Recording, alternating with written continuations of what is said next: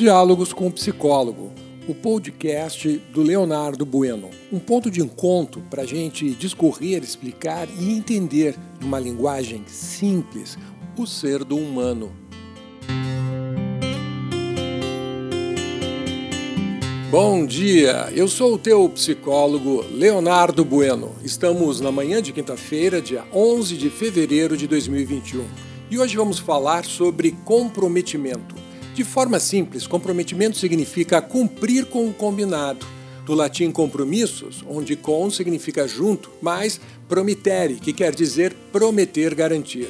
Compromisso significa então fazer uma promessa mútua. Quando dizemos que alguém é comprometido, estamos afirmando que esta pessoa cumpre a promessa que foi compactuada, foi pactuada com um outro. O descomprometimento é o inverso, é o ato de não cumprir com o que foi prometido. Se todos cumprissem com o que prometem, não estaríamos rodeados de tantos problemas. Nós nos sentiríamos mais seguros, não é mesmo? Convivemos com o descumprimento de regras e promessas diariamente, motivo pelo qual passamos a nos sentir inseguros com quase tudo. Na política, prometer e não cumprir se tornou hábito principalmente porque não há leis que coíbam falsas promessas ou mesmo que cobrem do legislador que cumpra o que prometeu no palanque. No judiciário, a Constituição nem sempre é levada em conta. No executivo, o famoso jeitinho sempre encontra brechas para que não se cumpra o que está descrito na regra. E nas outras áreas, é diferente? Não, infelizmente não. Nos relacionamentos afetivos, não cumprir com o que foi combinado também é um mau hábito. No início de um namoro ou flerte, por exemplo, os enamorados se esforçam em praticar atos enganosos, tentam demonstrar ser uma pessoa que não são, e com o passar do tempo, as máscaras começam a cair. E passam a se comportar a partir de suas regras internas, a partir da constituição pessoal que é o teu livro de regras pessoais. Nos frustramos porque percebemos que o outro não é nem de perto aquilo que imaginamos ser. E o que foi prometido quanto a cuidados, valorização, atenção, companheirismo, carinhos, datas festivas, ou mesmo colocar em primeiro lugar o relacionamento, passa a não ser mais cumprido.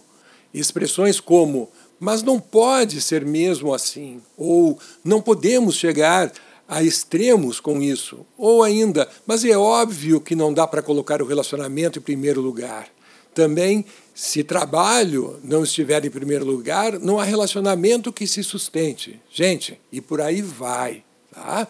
Jogos de justificativas e desculpas esfarrapadas para dizer, no final das contas, não vou cumprir com o que me, me comprometi contigo. Ponto. Quanto relações chegam a este ponto, o desrespeito se faz presente e com desrespeito dificilmente a união sobrevive.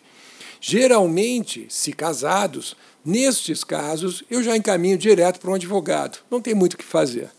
Mas pode-se reverter o quadro, se ainda houver respeito de ambos.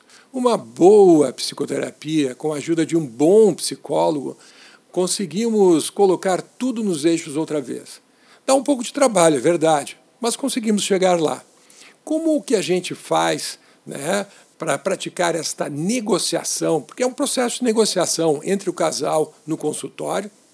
Nós, psicólogos, utilizamos de técnicas de negociação e mediação para alcançar um consenso maduro entre as partes das regras que passarão a ser cumpridas a partir de então.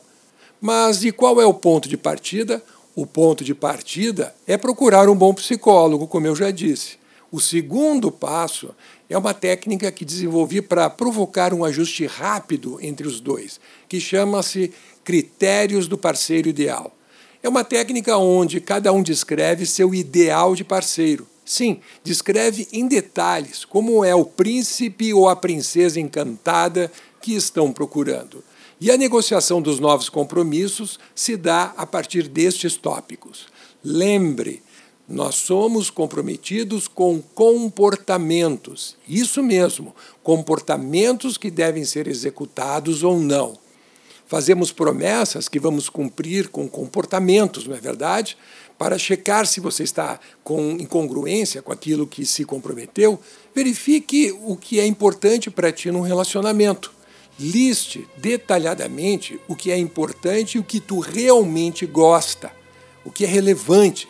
Se você não está vivendo o que gosta e ou está se sentindo forçado a transgredir os teus valores, o que é importante para ti, acho que está mais do que na hora de tu rever tudo, tudo com o que tu te comprometeu no passado. Pense, as pessoas mudam, inclusive você. E o que era importante no passado, agora não é mais. Portanto, se esse é o teu caso, há que fazer urgente uma revisão de tua constituição pessoal, afetiva e talvez familiar. Te atualiza. Fica a dica do teu psicólogo.